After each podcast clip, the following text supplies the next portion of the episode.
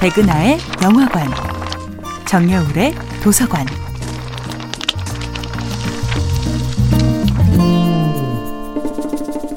안녕하세요. 여러분과 아름답고 풍요로운 책 이야기를 나누고 있는 작가 정여울입니다. 이번 주에 함께 만나볼 작품은 알베르 까뮈의 이방인입니다. 이방인의 첫 문장은 이렇게 시작됩니다. 오늘 엄마가 죽었다. 어쩌면 어제. 잘 모르겠다. 까미의 소설 이방인의 첫 문장은 언제 읽어도 가슴이 쿵 내려왔는데요. 눈앞이 캄캄해집니다. 문장과 문장 사이에 그 어떤 수사나 연결사도 없습니다. 그래서 더욱 충격적입니다. 그런데도 독자는 이방인의 주인공 메르소에게 어쩔 수 없이 매혹됩니다. 세상에서 가장 외로운 남자의 이야기. 저에게는 이방인이 그런 모습으로 다가옵니다. 그런데 그는 환경적으로 외롭다기보다는 본인 스스로 외로움을 선택한 것 같습니다.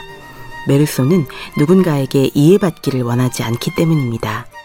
메르소는 살인죄로 기소당해 사형을 받을 위기에 처했을 때도 타인의 도움을 전혀 바라지 않습니다. 변호사나 신부님이나 연인에게 도움을 청할 기회가 충분히 있었는데도 생명을 구할 수 있는 기회조차 찾지 않습니다. 당시 최연소로 노벨문학상을 수상했던 알베르 까미는 자신이 창조한 인물 메르소에 대해 그 어떤 영웅주의적 포즈도 취하지 않는 인물이라고 소개했지요. 더 나은 삶을 위해 다른 사람에게 멋지게 보이기를 완전히 포기한 존재, 그가 바로 메르소였습니다.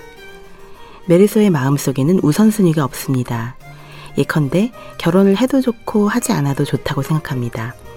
어디론가 떠나도 좋고 떠나지 않아도 좋다고 생각합니다. 무엇을 하는 것과 하지 않는 것 사이에 아무런 가치의 높낮이가 없다는 것입니다.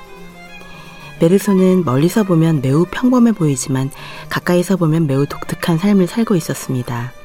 아무런 희망이 없어 보이지만 결코 절망하지 않고 어떤 것에도 소유욕을 표현하지 않지만 나름대로 재미있게 살고 있었습니다. 양로원에서 쓸쓸히 노년을 보내던 어머니가 돌아가신 뒤 얼마 후 해변에서 한 사람을 총으로 쏘아 죽이기 전까지는요. 주변 사람들 그 누구도 메르소가 사람을 죽일 수 있다고 생각하지 않습니다. 메르소는 대단한 모범생은 아니지만 단 한 번도 사고를 친 적이 없기 때문입니다. 이 인간형의 밑바닥에는 과연 어떤 욕망의 소용돌이가 꿈틀거리고 있을까요? 다시 만나는 이방인은 언제나 처음 만나는 또 하나의 작품처럼 새로운 신비로 다가옵니다. 정여울의 도서관이었습니다.